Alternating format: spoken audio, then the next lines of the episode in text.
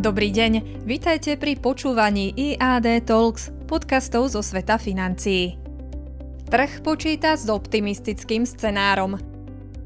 Napriek tomu, že od začiatku roka sú všetky hlavné akciové indexy záporné, tak od polovice júna sledujeme obrad v negatívnom trende a nárast indexov. Od začiatku roka je strata pre držiteľov indexu S&P 500 na úrovni 11%, pričom pri technologickom indexe Nasdaq je strata na úrovni takmer 19%. Ešte v polovici júna bola strata na oboch indexoch o viac ako 10% vyššia. To, čo aktuálne sledujeme, bude pravdepodobne iba kratšia fáza rastu v rámci dlhodobého negatívneho trendu. Počas medvedieho trhu, v ktorom akcie strácajú na hodnote, je bežné vidieť kratšie obdobia, kedy sa môže zdať, že negatívny trend sa obracia a indexy opäť začínajú rásť. Počas finančnej krízy v roku 2008 akciový index S&P 500 zaznamenal 5 rastových fáz počas medvedieho trhu. Ten trval takmer 2 roky. Každá z týchto fáz trvala od niekoľkých týždňov až po niekoľko mesiacov.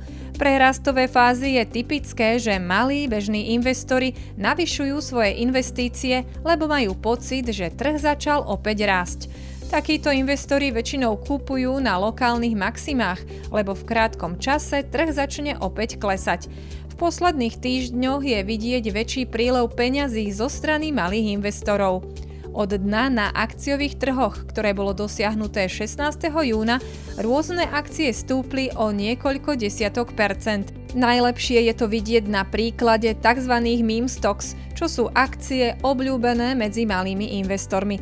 Napríklad akcie prevádzkovateľa kin v USA AMC Entertainment vzrástli o 107%, zatiaľ čo akcie firmy zameranej na obchodovanie s kryptomenami Coinbase Global narástli o 77%. Žiaľ to, čo je za týmito vysokými rastmi, nie je zlepšenie hospodárenia daných spoločností, ale obyčajná špekulácia zo strany malých investorov a algoritmických programov.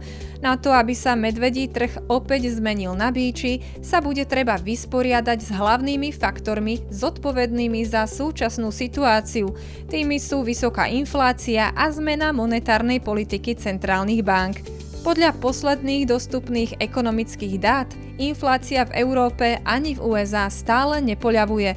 Naopak, rôzne centrálne banky verejne vyhlasujú, že na to, aby sa inflácia dostala opäť pod kontrolu, bude treba zvýšiť nezamestnanosť a vyvolať recesiu.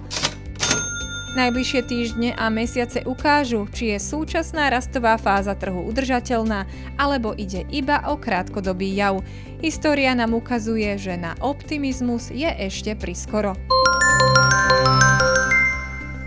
Tohto týždňový komentár pre vás pripravil Roman Vitásek, portfólio manažér IAD Investments. Ďakujeme za počúvanie.